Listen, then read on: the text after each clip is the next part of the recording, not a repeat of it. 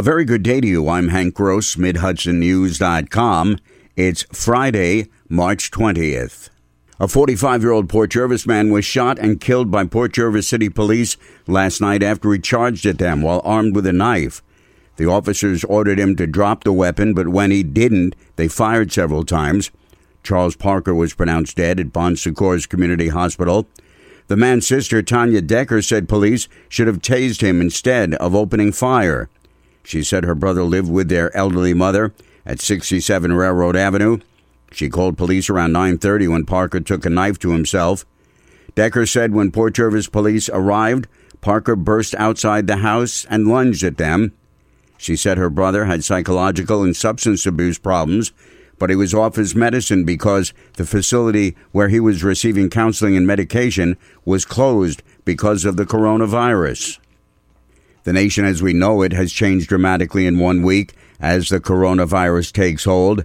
There have been dozens of positive cases confirmed in recent days, leading to quarantines. In New York, shopping centers have been ordered closed and private businesses have been asked to have 75% of their employees work from home.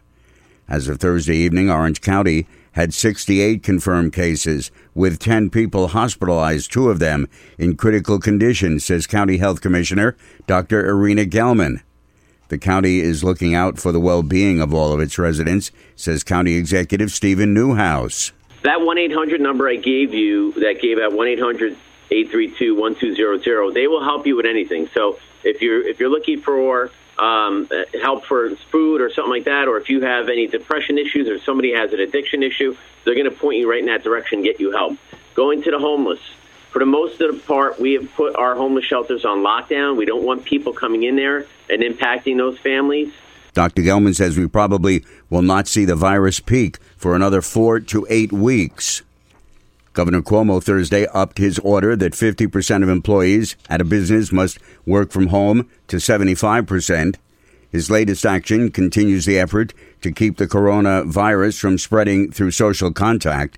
He also called unintelligent and reckless the actions of college student spring breakers who have taken to the beaches in Florida in large numbers. What these people are doing is the risk does not justify the reward. They're putting themselves at risk. Young people can get coronavirus. That's one of the other myths. Young people don't get it, young people do get it, and young people can transfer it. Uh, and you can wind up infecting someone and possibly killing someone if you're exposed to it. The governor announced some relief for furloughed or unemployed people as a result of the COVID 19. He said banks have placed a 90 day freeze without penalty on the mortgage payments provided the homeowner meets certain criteria.